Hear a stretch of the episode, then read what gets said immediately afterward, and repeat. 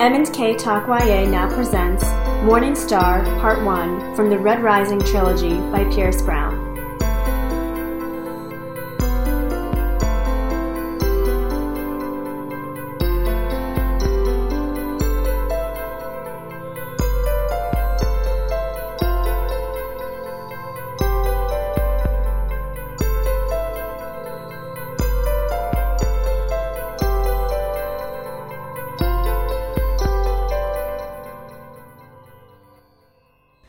Welcome back to M&K Talk YA.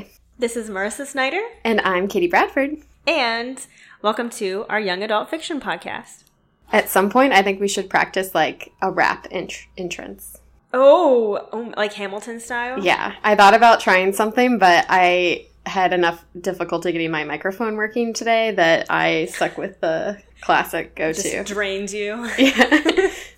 we should switch it one day. Like, I'll say your role and you say my role. But we'll oh, we should do that. We'll still say our names, right?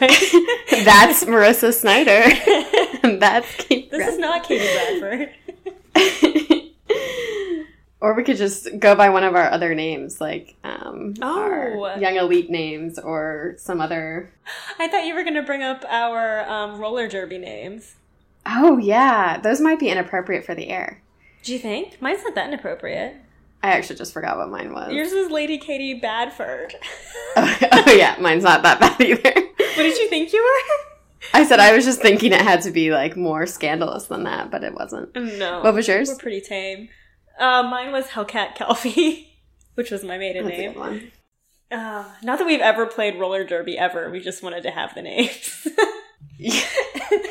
Which is usually how it goes with us. Yeah. We're just always outsiders looking in. we will make shirts though. Um. Okay. So We have another what, like less than 300 pages of nonstop action. Oh my gosh. It's getting to be really hard to keep up with everything. I mean, in a good way, but it's just like they hit you with stuff out of nowhere. This is, oh, this is, um, we're reading Morning Star, by the way. good, good call. It's the third book The third book. in the Red Rising trilogy. Hi, Toby. Toby, please be quiet, okay?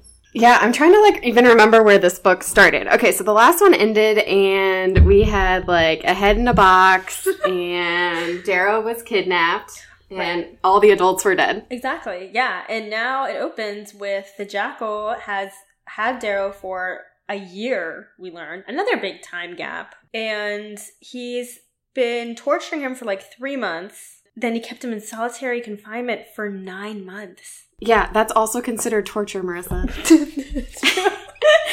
He's got a lot of me time, a lot of alone time. So I actually i um, was researching solitary confinement and sensory overload as forms of torture. I thought you were going to research that, and that's why I didn't.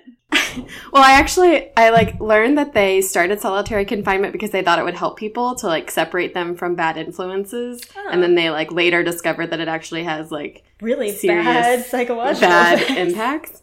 But then I went down some rabbit hole and ended up on a website called Oh no. Six Brutal Dictators You Didn't Know Had Celebrity BFFs. Celebrity BFFs. Yeah, so I don't know what my Googling was doing this time.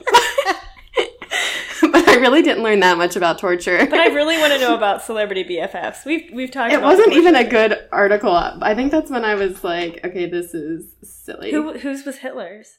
Um, like one says Steven Seagal eats carrots with a guy who kills off political opponents. He, he ate carrots with him.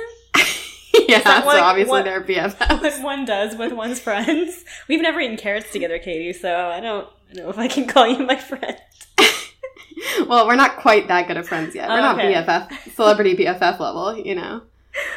What was the other shocking one you heard, or funny one? I don't know. They're like Jennifer Lopez serenaded a guy known for torture and forced child labor. No. It seems like kind of a stretch. So this is when I was like, okay, I need to stop. Like this is not getting me to where I need to be.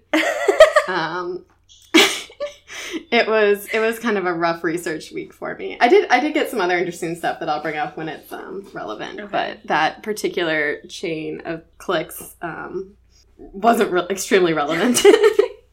Well, I think it's also funny that we never tell each other what we're researching for each week, and I think it's fine. Like I, because usually I, it's like two hours before we're supposed to record, and I'm like, oh crap, I have to research something. So I think like probably eventually one week we'll have researched the same thing. I'm surprised it hasn't happened yet, but so far so good. Yeah, it is kind of funny. I think there's been times where we've like started in the same place, but then like taken it in completely different directions. Especially when we're doing like history of fairy tales. I'm surprised Yeah. we didn't have more overlap because we were like more focused on what we were looking at in the first place. That's true. Well, who knows? Because you don't know what I actually researched, so maybe it's all the same thing. Maybe.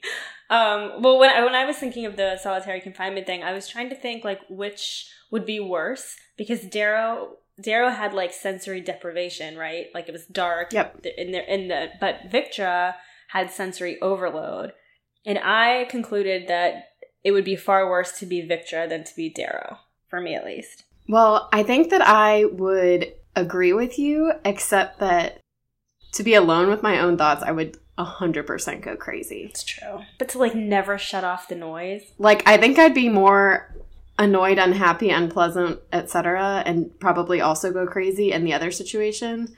But, like, I know how being alone with my own thoughts and nothing else would, like, there's no doubt in my mind that I would end up all kinds of messed up. Yeah, I'm surprised they weren't actually psychologically more impaired because nine months like that, I didn't, I don't know anything about solitary confinement, but I feel like that would be enough to go crazy. I think they say 15 days Oh my or something is enough to make you, like, Hallucinate. Yeah. It says solitary confinement beyond 15 days leads directly to severe and irreversible psychological harm. Oh my gosh. That's not as, that's such a short, a shorter time period than I was thinking. Like, that's two weeks, essentially. And I mean, this version of solitary confinement still, it, it wasn't quite as extreme as his. So they still said, I mean, a lot of solitary confinement, it's considered like if you're alone for 22 hours a day outside of guards. So they might still hmm. have some interaction. I mean, like the guards aren't supposed to like really interact with them, but they might even walk outside mm-hmm. for an hour or, you know, I mean, so like just think about how much more extreme it was for Darrow than that Ugh. and how much longer. So awful. But then as soon as he's released, he like jumps right back into action.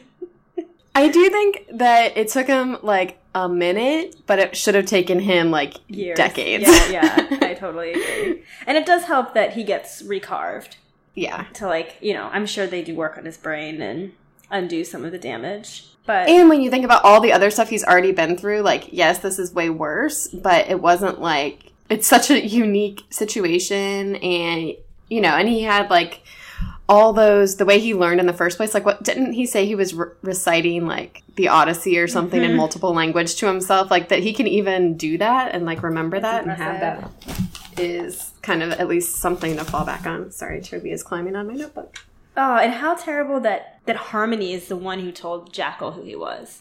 Yeah, I am kind of curious to hear more about her at some point. Like, I hope that she kind of comes back in and maybe has a moment where she also is like, whoops, I screwed up. But what was she thinking? Like, I get that she was annoyed, but I don't under, I don't really get what she was hoping to accomplish. I think her main problem was so she like turned her back on Ares when she found out that Ares was Fitchner because she was like incensed that he was a gold, and Yeah.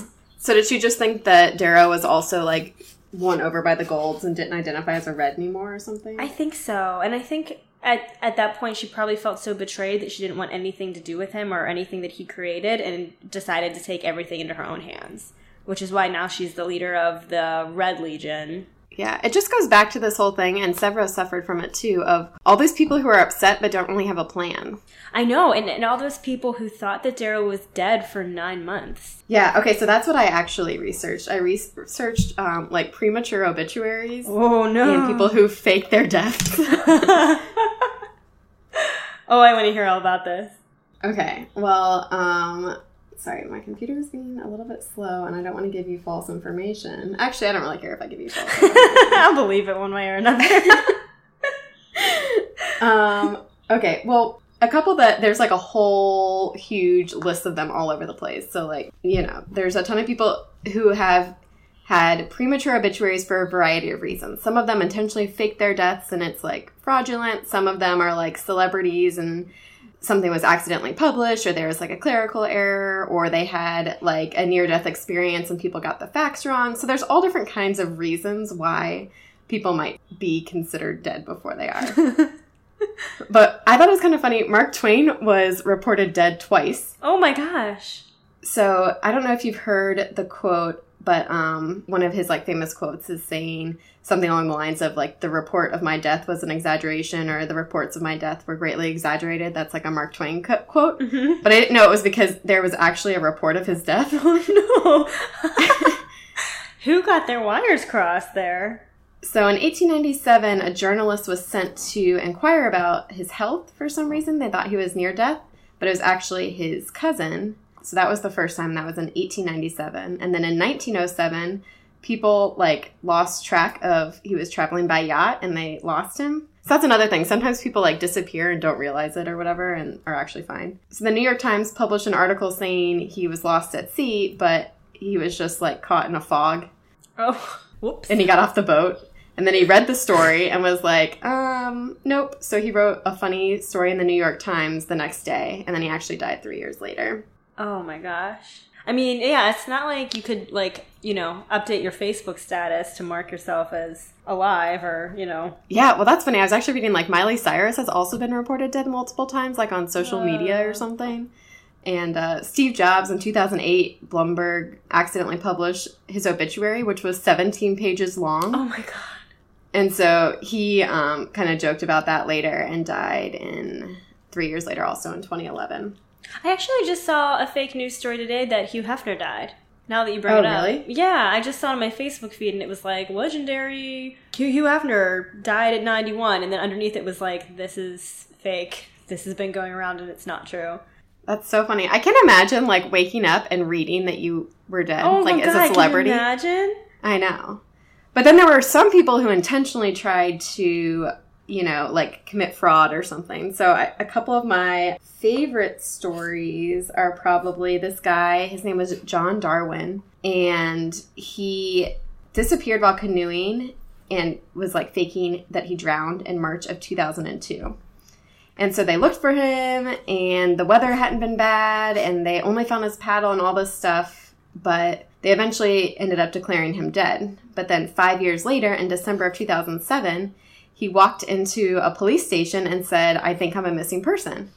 And he claimed to like have amnesia and didn't remember anything from the past five years and all of this stuff. And his wife had claimed his life insurance already. Ooh, and- that's a red flag right there. It turned out that he had actually like they had been in cahoots and he had been living in secret with her for like multiple years. So I thought that one was kind of funny. And then there were there was just like a lot of people doing kind of weird stuff. Someone who faked their death because they thought nobody liked them and they wanted to see what people said at their obituary. No. I mean at their funeral Oh my and then. That's like extreme narcissism. yeah, and someone who had supposedly been murdered and then showed up to testify at the trial saying like that guy didn't do it because I'm still alive. So there's like been a lot of just kind of funny stuff about that, but it was kind of an interesting rabbit hole that eventually led to dictators who have celebrity BFFs. That reminds me of um did you ever see the documentary The Imposter? I did not see that. I would recommend it. It's really good. It's about this um, boy who goes missing, and then 12 years later, a guy turns up in Spain claiming to be him. And it's all about like the police trying to reintroduce him to his family, but he's like very different and they're not sure if it's him or not, but then they really want to believe that it's him. And there's like there's a twist at the end that is so shocking. I was watching it by myself and like my jaw comedically dropped open because I was so shocked by the end. But it's really good. What was it called again? The Imposter. Ooh, I'll have to check that out. Also, speaking of movies, did you see that the young adult book that you said was your favorite one as a child is now being made into a movie? I did. I saw the trailer and I have mixed feelings. I'm like really excited and really nervous that it's not going to live up to what I want it to be. I know. I haven't read A Wrinkle in Time in so long. I know. I'm kind of thinking that might be a good thing. Like if I don't reread it, maybe I'll just like think the way they tell the story is the way it is and I won't be directly comparing, Yeah, but I don't know. I mean, it has a lot of good actors in it. That's true. I do like the, I do like some of the cast choices.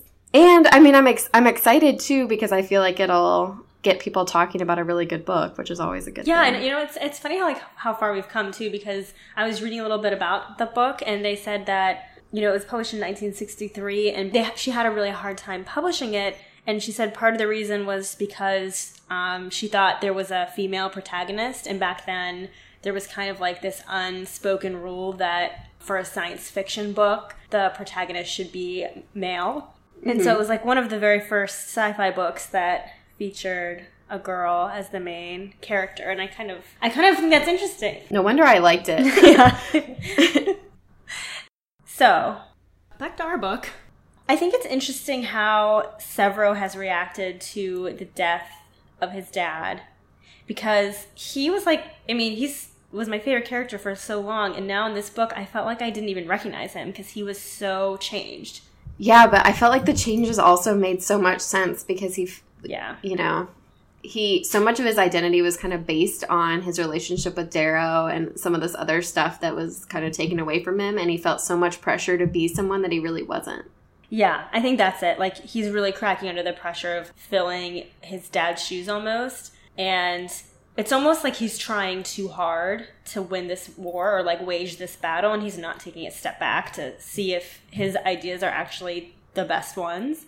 Yeah, But yeah, and it's like I think you have someone like Darrow who definitely wants to fight for what's best, but he also he takes time to make sure his decisions are the right ones and he shows people mercy and he he doesn't just go around killing everyone and it seems like Sevro views that as a weakness. Yeah, although I think I, I thought like their fight slash conversation in the hallway or whatever that they had was such a good scene for both of them because I also felt like it was a bunch of growth for Darrow to actually like talk through something. I mean, fight slash talk, Yeah. but because I feel like a lot of his issues, like I kind of feel like now him and Sevro are good again.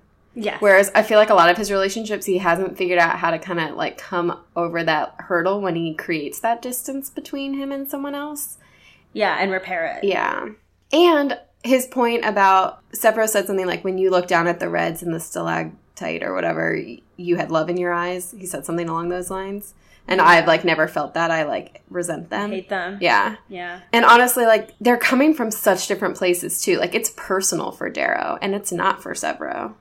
But now it is cuz his dad's dead. I mean, it's per- like the new society isn't though. Oh, like, I mean, he, I think he still cares about the fight and the cause and all this stuff, but it's not like the same level of, you know, what does it mean to be a slave and come out of that? Like, as much as he's been underestimated and treated differently, he has not been a slave and he hasn't, you know, I mean, his dad's death was true, bad, right. but like, yeah. I also love that he took Darrow's eyes. Yeah. I hope you don't So mind, man. Do you want them back? Because I noticed when they were talking, they were like, Sevro did something with his red eyes, and I was like, Sevro has gold eyes. like, I got real mad because I thought, like, the author wasn't being consistent.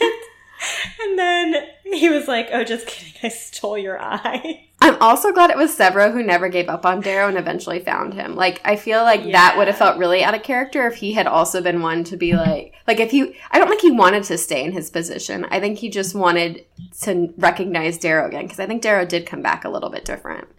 Yeah, oh, absolutely. And I think, wasn't he, Sevro angry too when he let Victra join immediately? But it just shows that he came back knowing that people can be more than what they're born to be. Yep. And like he's always kind of believed that, but it seems like that is like his code that he's living by now. Yep. I really liked the scene where the, he gets initiated as one of Sevro's howlers. Oh yeah, that was funny. But I was like, this is the absolute worst initiation. Oh, I've ever- we should have looked up bad initiations. That would have been a good oh, research. Did you ever have to have a bad initiation? no, I did join a sorority, but it wasn't anything like crazy. I didn't either. I was never in a sorority or anything like that. I guess um, at my old job, my first job out of college, they made all of the new employees uh, sing karaoke at the holiday party. And that was kind of like an initiation into the company. Like you had to get up and sing karaoke, but that's it. I mean, that would terrify me, but No. but it's not quite the same level.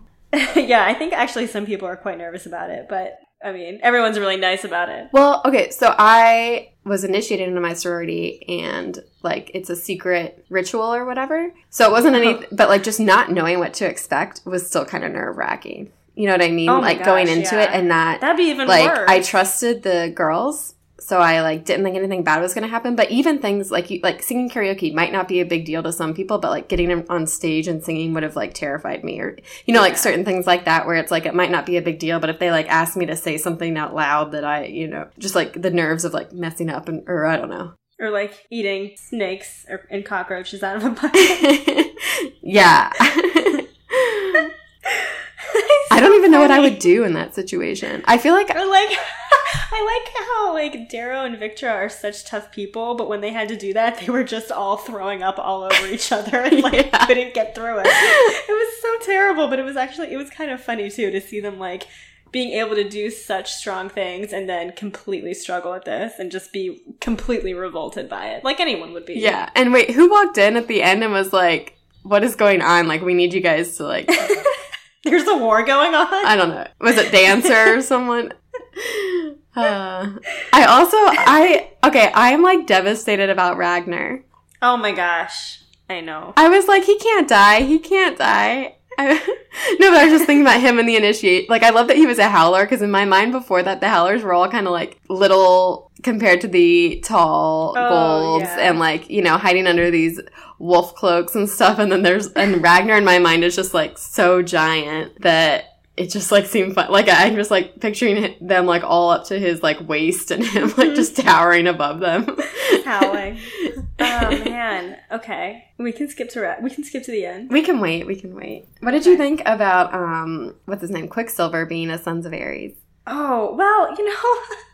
The thing is, is, I didn't even know there was a Quicksilver until like 50 pages before they revealed he was a son of Ares. So I, I didn't feel like this huge revelation, like, oh my god, he's a son of Ares, because I didn't know who he was. They mentioned him a few times in the other books, but never like we never met him. He was just like the one thing I remember thinking earlier was just like he did seem. It was just interesting because he wasn't a gold, but he had all this power and all this influence. Like they kind of mentioned him in passing a couple of times. I just kind of vaguely remember. So Yeah. Uh, But I agree with you. It- He was kind of like the Lorn of this, the 1st part of Mhm. this book, where I was like, "Oh yeah, he's super important. Where did he come from?" I'm supposed to care about him. yeah, I do like his reasoning for wanting to start the revolution is because he says, you know, I'm a capitalist and I want humankind to evolve. And he wants there to be Yep. kind of a free market of ideas and change and innovation Yeah. and invention. And he knows that the way society is, that can never happen. yeah. It wasn't like a moral thing or like a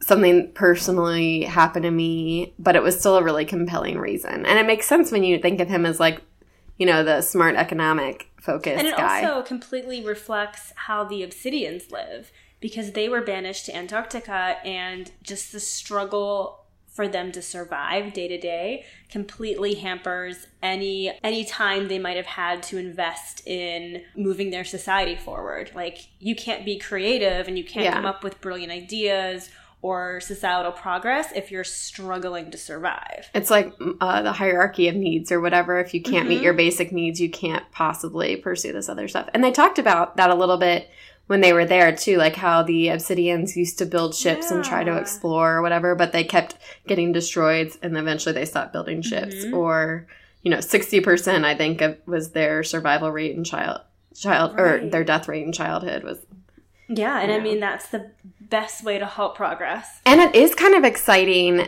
It's good that they have an ally with resources. And it, I thought it was also kind of cool. He kept talking about you don't tie two ships together in a storm, Yeah. and that there is kind of this whole other arm to the Sons of Ares that we haven't explored yet. Yes, and uh, do you think? I guess we'll see more of. Like, I'm. I think we're just going to keep meeting more people who are the sons of Ares. Yeah, or more people who are going to join the Rising for other Yeah. reasons, like because it's a compelling message. I mean, even just look at the reaction on the moon thing, whatever that was called. I forget. Quicksilver's territory. Oh, yeah. When Darrow like you know told them we're tied, like let's rise up, and they broadcast that everywhere. Like they're like and especially since I like that in his second carving he had um uh, the carver remove his sigils. So he's like the first man Oh, yeah. ever with no sigils marking him. So he's just like, I'm not red, I'm not gold, I'm I'm just human. And I really like Yep. that he did that. But I that's also gotta like uh you know, if everyone thought he died, now he's like back from the dead or whatever, it's gotta like contribute to that. Like he's, you know, godlike or not godlike, but a whole like even more to his yeah, legend. it's almost like a new breed of human. That's I actually loved that when they took the obsidian castle thing, I forget what it was called. It was the the proctor from Olympus. oh, from Mercury. or yeah, from Mercury, yeah. when it was kind of funny that like that position used to be really um kind of an elite position and now it's just like a form of banishment where they just go and like pretend to be Norse gods. right. So I actually the other thing I researched was um real people who have been mistaken for gods. Wait, that's a thing. so, well, I was just kind of curious because I mean, you've heard stories about, you know, when European explorers came to the Americas for the first time and they would be like, oh, they're like these white men who, whatever, and they like matched stories of Oh, okay. So I was kind of looking at if there have been times where people have like taken advantage of that. Oh, I'm sure there have. there have. There's been a few, a few of my, um, I, there's a lot of times actually, Okay. but, uh, Tell me. Here are some of my favorite stories. So, in the ninth century, there was this guy, his name was Sugawara no Michizane, and he was like a Chinese literature scholar, and he was considered really, really important in the Japanese government. Hmm. So, um, basically, he like was doing his thing, rising up in the ranks, things were going well, and then in the year 901, there was a court scandal, and he was accused of plotting against the throne falsely, but he was um, like kind of caught up in this thing and brought into it, and as punishment, he was exiled to a remote province. and while he was there, he died. So he was still, you know, kind of disgraced and and whatnot. Um, but then after he died, all these horrific things started happening Oh no. um, to the Kyoto court, and as they grew more and more lethal, everyone started to think that he had come back from his grave and was like getting, you know, Revenge. revenge, on people. So, fearing for that, um, the court issued a pardon and reinstated his descendants to like this spot of honor wow. and um, they deified him as Tenjin, who's the patron saint of literature. And I guess the accident stopped after this happened, and he is in the Japanese uh, pantheon or whatever now. So that was kind of He's cool. been mollified. yes. it's too bad he was dead and couldn't enjoy it though. I know. Well, that's kind of a lot of these stories. Oh, it's interesting how many of these stories are about people who didn't know that they were gods. That's like a they shame. became gods kind of afterwards. Um, my other favorite one was there was this British explorer named Captain James Cooks. And in 1778, he took his ships over to Hawaii. And they looked like, I guess they were described as like trees moving about on the sea. So when he when he came to shore, when he came to the islands on January 16th, 1779, thousands of Hawaiians came out in canoes and gave him like a ton of different gifts and stuff because they thought based on the shape of his sails that he was the Hawaiian god Lono. Oh. And Lono is the sex god, and according to legend, he cruises around on a rainbow and does some other stuff. He does some sex stuff on a rainbow. But he also, when he showed up on these boats that kind of looked like Lono, it was the it was the annual festival called Lono Mania. So you know, he- don't actually. well, he, it was like even more. They thought he was the god because it was like on his festival. okay. So um, the captain really enjoyed these perks, and he went along with the charade, and they like smeared him in pig fat, and they, um, or he smeared himself with pig fat, and then he shot off fireworks and all this stuff. So everyone was like really enjoying it, and then Captain Cook decided to come back for a second visit.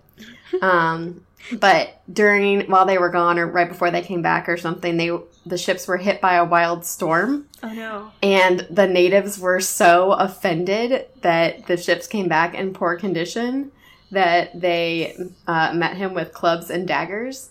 And Cook tried to explain like that it was the weather and all this stuff, but um, he was clubbed, repeatedly knifed, half drowned, and battered about the head with a rock. Oh my god. And so at some point, obviously, they realized he wasn't a god or something. And they eventually like sacrificed him and possibly ate him, I think. So That's how Captain James Cook died. Are you serious? I never knew that. Yeah. Ah. That's how he died. And then there's also some other funny stories like during um when was it? I think it was World War II in the Pacific. This guy was or a- bunch of troops were leaving things on the islands like dropping equipment and cargo and all this stuff and they were, you know, they looked different than the people on the Pacific Islands. And I guess there's been this long running cult that followed a guy introducing himself as I'm John from America. So it's called like the John from Court or cult. And so he just like was some guy who brought some things to the locals and said, Hi, I'm John from America. And um, now, now that's a thing. And that's the cult now? yeah. Or at least it was for a long time. I don't know for sure that it's still going on. Oh my goodness. So they thought he was a god, essentially. Yep. Wow. That's shocking. Well, I actually, you were talked a little bit about cannibalism before. and that's what I Oh. researched because there's the, well, okay. Uh, that's not all I researched, but that's part of what I researched. So in the book, the obsidians have this section of obsidians who are um, shunned, essentially, and they are cannibals, right? Yes. So, um, And terrifying. Oh my gosh. Yeah. I, I, I'm very curious about how this this like separate faction of obsidian cannibalism people came to be. I hope we learn more about that. But of course I was like, well, why not research cannibalism? this seems like a good excuse. you know. And actually, so I was most I was most interested in why certain cultures practice cannibalism. And I just found two stories that I thought, you know, were kind of interesting. So, um, in New Guinea, there is a tribe of 4,000 people. That's it. And they're called the Korowai.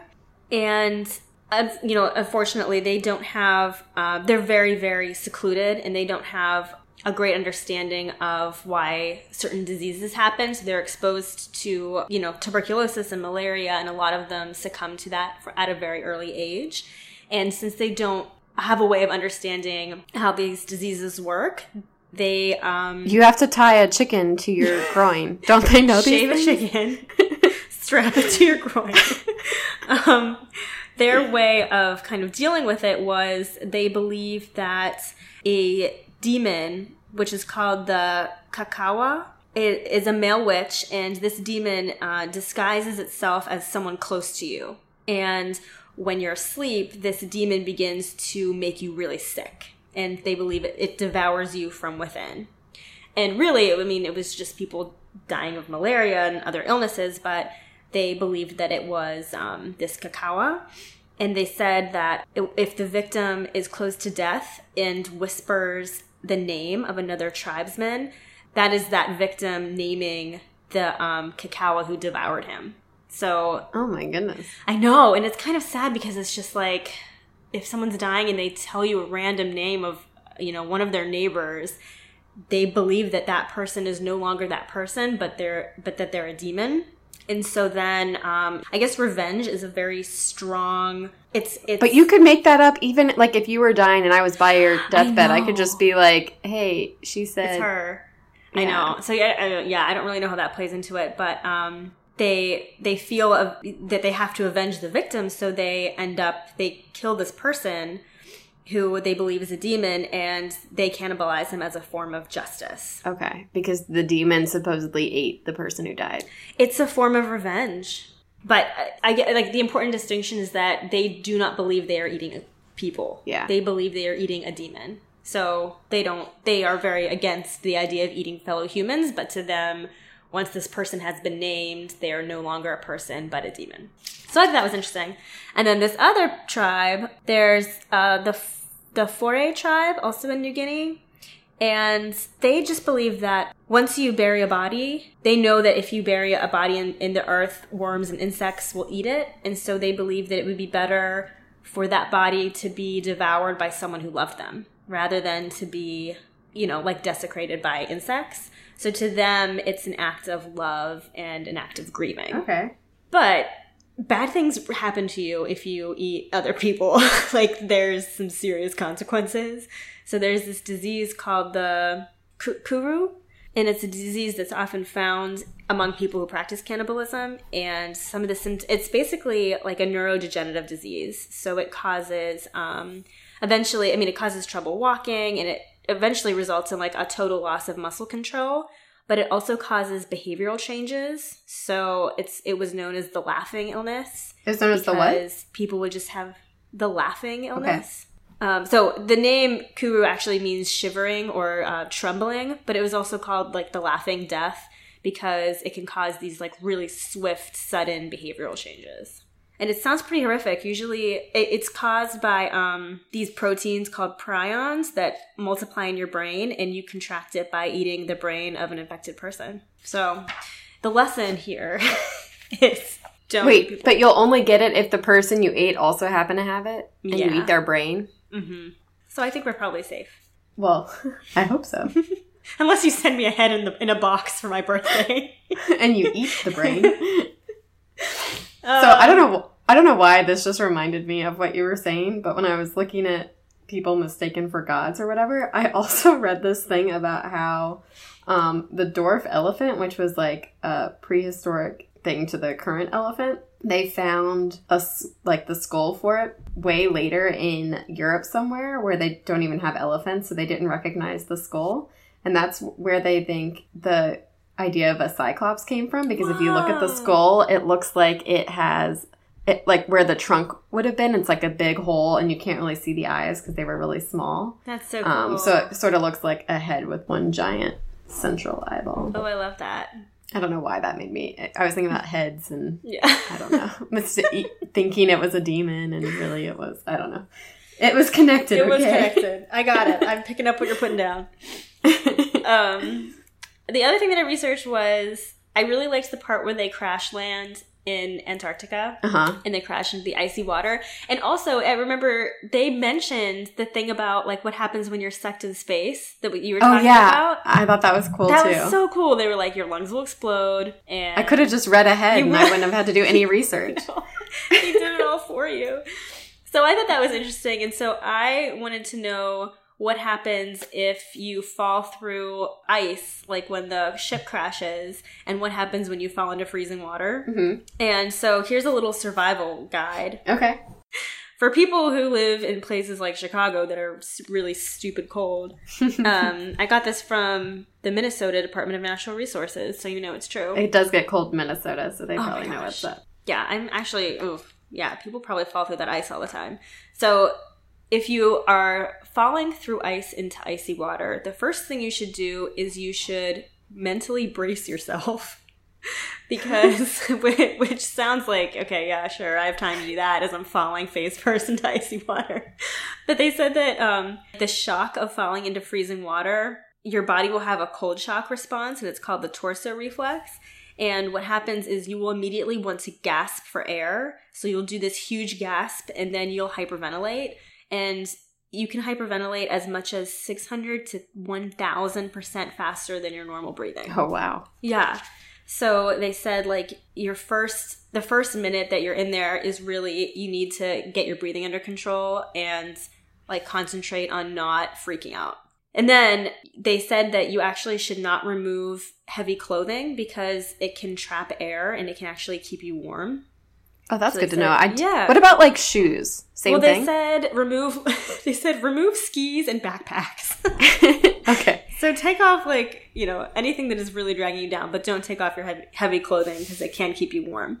Okay. Um, and interestingly enough, your your greatest threat is not hyperthermia, but uh, drowning. I believe that because it's probably hard to swim if you're frozen. Yeah, exactly. Well, so they they go by the 1 1 rule. So the first minute is the cold shock where you need to concentrate on getting your breathing back under control.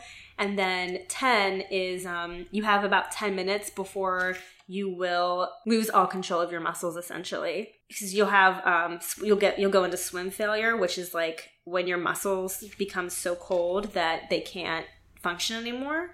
And so within this 10 minutes, this is when you really have to focus on getting yourself out of the water because, you know, once this swim failure occur, occurs, you, Yeah. you'll, you'll drown. So they said that um, if you can't get out in 10 minutes, you should try and somehow keep your head above water so you don't drown. And so they say um, you could try and freeze your clothes or your arms to the ice if you can get to an edge.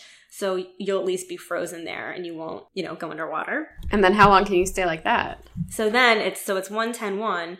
The last one is you have about an hour until you will lose consciousness due to hypothermia. I thought you were gonna say a minute. I was like, oh what's Oh the point of freezing your arms if No, it's no, only no. one more minute? but they say if you can get to an edge, you should pull yourself up to the edge, but you shouldn't try and pull yourself up like out of a swimming pool. You should reach forward and drag yourself out while kicking your legs, and you should pull yourself out horizontally, kind of like a seal getting out of water onto ice. so you don't break the ice more, or why? Exactly, because they were like, people's Okay. first instinct is to stand up, but the issue is you'll fall right back in. Not much and- surface area and lots of weight. yeah, and you won't have the strength to get back up. So the best bet is to like pull yourself on, on your belly and then roll. And then as the ice starts getting firmer, you can start slithering on your stomach. Basically, like spread your weight out as much as you can. Oh my goodness. I know it's. I don't it's think I'm gonna remember all that. So Oh, I'll just have to stay in the warmth. That's what I said because I was like, I remember I went um deep sea kayaking one time, and it, it was like the kayak that like closes around your waist, and I was Mhm. just like, uh, if this thing tips over, like, how do I right my? How do I get back up? Like, how do I get out from underneath this kayak if I'm underwater? And they were like. Well, you know, you just, it's real easy. You just have to like reach forward, pull up, push yourself out, twist through the water, breathe through your nose, and come up. And I was like, well, I'm just gonna drown. So thanks for that. I guess that's I guess that's why you like practice those things a lot if you're gonna be in that situation, so that if you're in it, you don't have to think about it. and It's just like reflex. I guess. Yeah. No, but I I don't want to have to practice that. I know, but it's but it's also like, what about if it's just like the first time you see ice and you fall through and you read a book once, but like, what good is that going to do you? So I so I spent um three weeks in the Alaskan outback, Mm. and one of the first things we did was practice. It's called self arresting, and when you're like sliding down a snowy hill, you like put your arms together to try and like catch snow and Oh, create a yeah. shelf. And then you kick your feet kind of to create a shelf. So we practiced that a lot, but never with our packs on and my pack was like more than half of my body weight and like just really really heavy so i start i lost my footing because i'm the most Oh, clumsy no. person ever and i'm like sliding down towards this like cliff and all my friends are yelling like self-arrest and i'm like i can't even turn over because my back is so oh my heavy. god. but i did eventually self-arrest and it was you know i lived i'm alive but Thank God. but I don't think practiced I would. I don't think if people had been yelling at me, I don't think I would have been able to. Like they reminded me to do it, Yeah. but also like having done it, enough, like even that wasn't with my pack on, it was a lot harder with my pack on. That's the But thing. It's just like having the wherewithal to do this. I mean, good luck. yeah, like maybe if you gave me a test on how to survive, I could like come up with a lot of good answers to write down. But like if I was in a certain situation, the odds that I'd remember and get it right.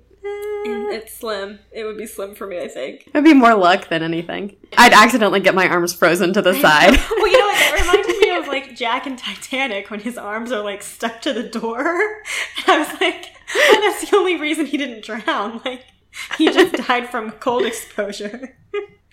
Although he could have fit on that door, totally. Ugh. Um, okay, so we should keep talking about the book. I really liked the Obsidians a ton, and I really liked the um, the Valkyries. Yeah, I do. I did too. Except I, I'm still so heartbroken about Ragnar, anyways, and I'm just kind of worried because I don't know. Well, they said it at the end of the chapter too. Like, what did they unleash, or like, what kind of allies are these really going to be? Yeah. Because I think they deserve freedom, and I think that there are some definitely good people there and some alignment and whatnot, but.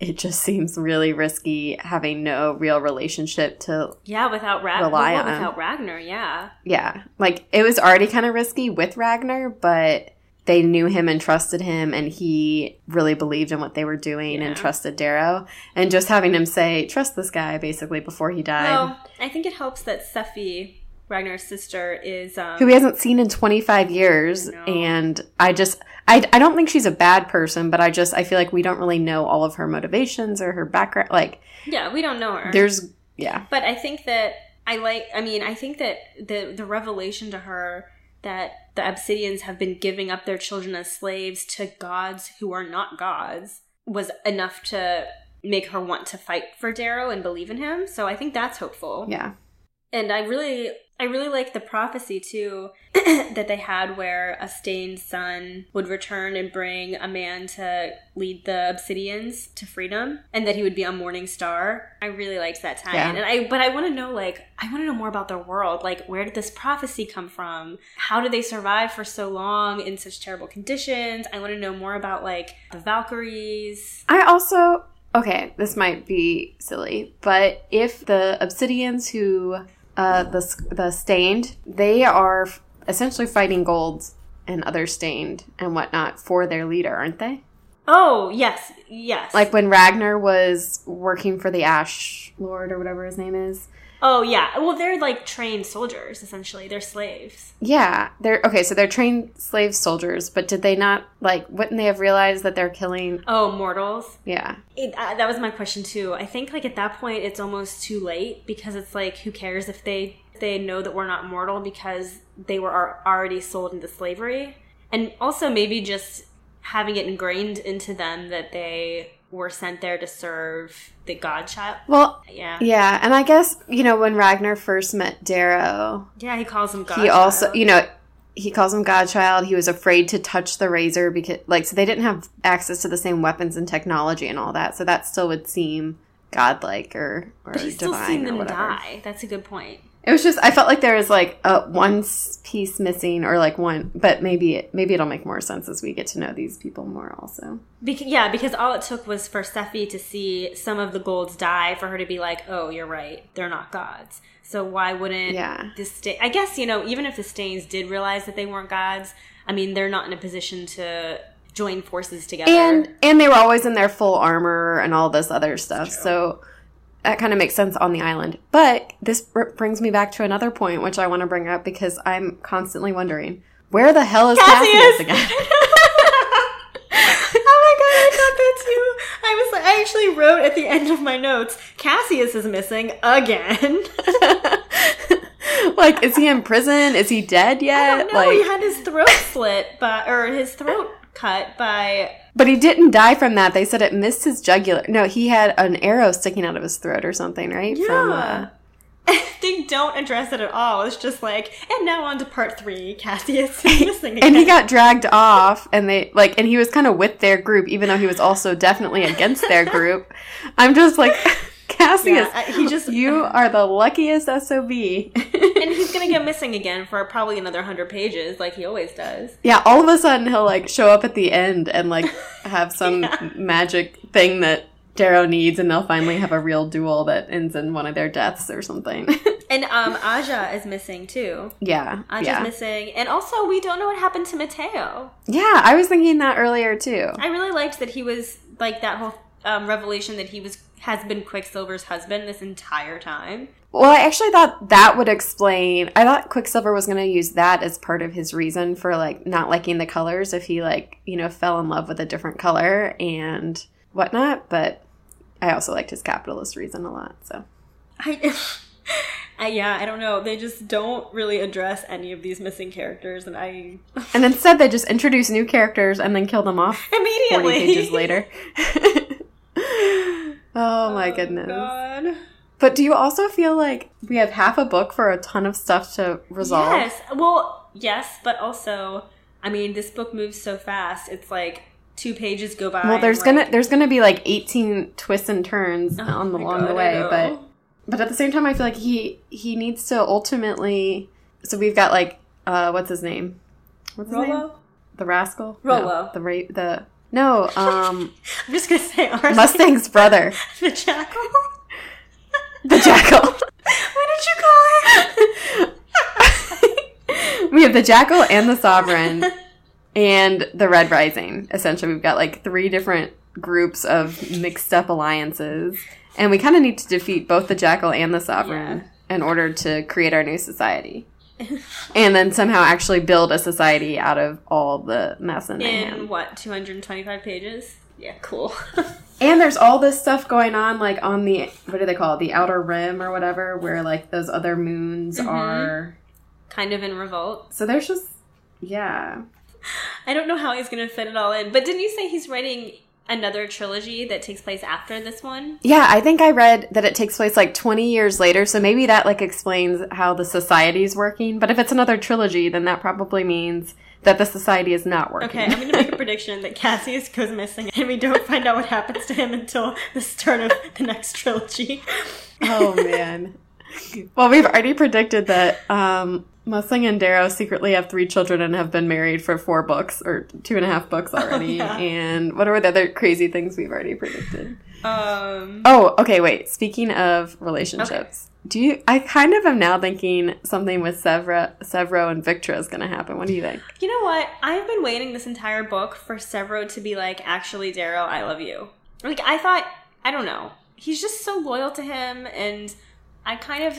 Yeah, except he was. Except I think he really was so in love with Quinn that I don't think like that. I don't. But you yeah, know, I don't know. if Quinn hadn't existed, then I would maybe be on the same page as you. I yeah, I was just I kept expecting it. Like as I kept reading it, I was like, he's in love with Darrow. Like he's gonna have this revel or you know admit that to him. But I don't know. Victra, I don't know why. Just because there's like so much animosity between them right now. that's my that's my new prediction too. do you think Sefi's gonna end up with anyone? I don't. I know so little about her right now. Or Holiday. I like Oh, Holiday yeah, right now. I like Holiday too. I'm so. I like for how little Tag was that her brother's name was in it. I was like, or Trigg. I was really sad when he died. I know, but I was also mad because I was like, dude, we just learned about this character, and then like ten pages later, you kill him. Like I wrote him down in my journal because I thought I was gonna have to like keep notes about him, and then I just had to cross him out. Uh, I guess we should look back and see who's on the um the list of people that we're supposed to know. oh my gosh. oh, also, so you know how Thistle is now on the Bone Riders team? Was she the one who was mad about Ragnar? Thistle, Thistle was one of the Howlers. Oh, Thistle. okay. I should have guessed that because they all have names like Pebble and Teacup and Things you like get stuck on your shoe. Yep. but um no, she was she was one of the bone riders now. But at one point Sevro had said something about like we have people deep undercover places and it made me wonder if she's actually not a bone rider. Although then I was thinking, was she the one who kind of freaked out when Ragnar got the razor? Or it was one of them, or was it Pebble? One of them freaked out because she was like, "He's a slave. He's he shouldn't have that." Yeah. So I guess if it was Thistle, I would kind of buy into once she heard the whole story and everything, she switched sides. Yeah, I don't know.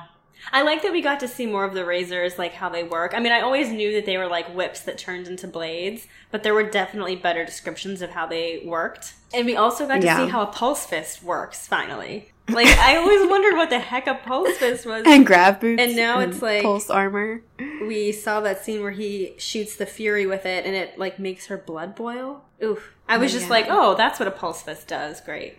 It was interesting too the way they like use old school weapons sometimes because they would like shut off all the Oh, like it's just it's, it is kind of interesting to think about how dependent the society is to all their gadgets and Yeah, and when they let off that like electromagnetic pulse thing. And then they had, yeah, they had Mhm. to use, they said like they had to use pistols and knives, and Darrow was like, oh, we, he couldn't like shoot the gun he like kept missing or something, something like, and we reverted to the Middle Ages. And I was like, that's funny because that's like what we use now. So like we're considered the, the Yeah. medieval ages or whatever. Oh my gosh, I have no idea what's gonna happen next. I bet someone else is gonna die. who do you think do you think the jackal and the sovereign are going to team up at all again and we'll have one enemy or do you think that we're going to face one of them I think first the jackal is not gonna team up with anyone. or do you think we're going to have to side team up with the jackal but not really trust him in order to get to the sovereign You can't trust him. because There's no way. I know we can't trust them, but if we have a mutual enemy who's greater than each other, then we can be untrusting allies temporarily. Ah. Because we just we can't have like a three like nobody wants that. That's bad for I know everybody. he's such a wild card though. Like, no, we just need to like someone just needs to assassinate him. just take him out. Sevro, you go for Not it, dude. Sevro, he might die. Oh yeah. Oh yeah. Like ah. okay. Well, Cassius. Cassius. Oh, that's go- perfect.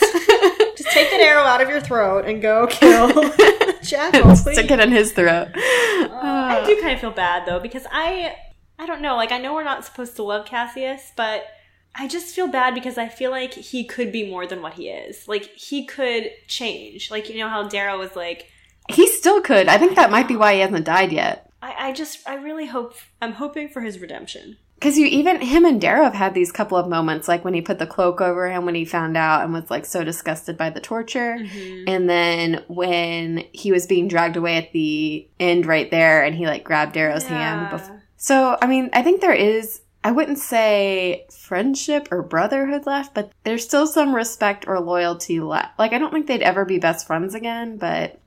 Also, where's Roque right now? Oh yeah, he's fighting out in the. Okay, never mind. yeah we haven't heard from him for this entire half of this book Yeah, and he's got to come back at some point Right, too. yeah And again, Cassius, Roque, and Darrow are all three on these three different sides. yeah there's like six different sides fighting right now And if you include like Harmony, Oh gosh, I forgot about her. How is this book gonna come together? Oh my gosh. Alright, well, I guess we should finish reading. okay, let's all get to work. Read till the end. Eh.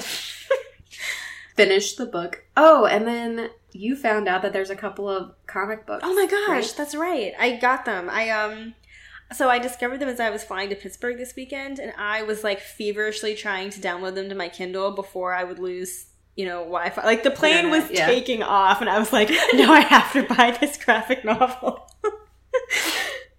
so there's three that are out right now. They're called Red Rising: The Sons of Ares. Okay, I actually I just downloaded them, but I have not read them yet. Should I try to read those before our next session, or should we talk about them a different time? I don't think there's enough to talk about. Like they're super super short, and the next one is not out until I think September. So Okay. I mean, if you want to read them, you can. It's it's it's kind of cool because it's about Fitchner.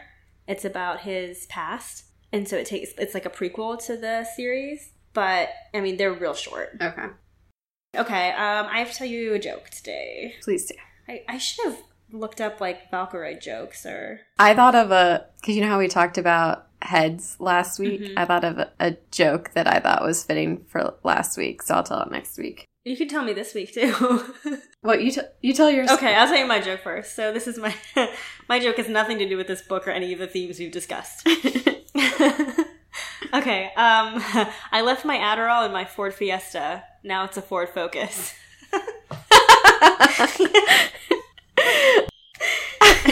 That's awesome. Uh, Tell me your head joke. Okay, well, it's actually not a head joke; it's a hat joke. Okay. so, back in like middle school or maybe early high school, I had this friend. Her name's Olympia, and we were. Ta- I don't even know how this came up, but I'm pretty sure she like made up this joke, but maybe she didn't. Um, but okay, so there's there's oh no, it's gonna be a muffin joke all over again. there's two hats, and they're sitting on a hat shelf, right? Hurry up, I have to pee. And the first hat says to the second hat,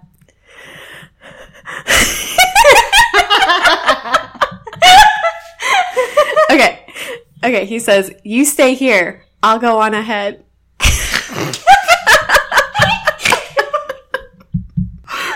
Get it? If you had told me that without the like the insane laughter, it would have been the stupidest joke ever. But when you tell it like that, it's so freaking funny. And how many times have I told that joke and I still find it so funny? I need to not laugh at my own jokes so much. okay. Ooh. On that note, Bye, bookworms. go get a library card.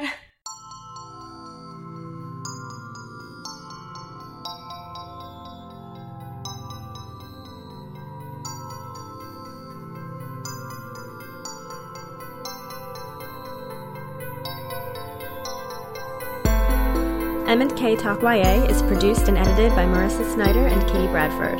Original music composition by Timothy Milkey. Logo design by Marissa Snyder. For updates and extras, visit mnktalkya.com or follow us on Instagram and Facebook.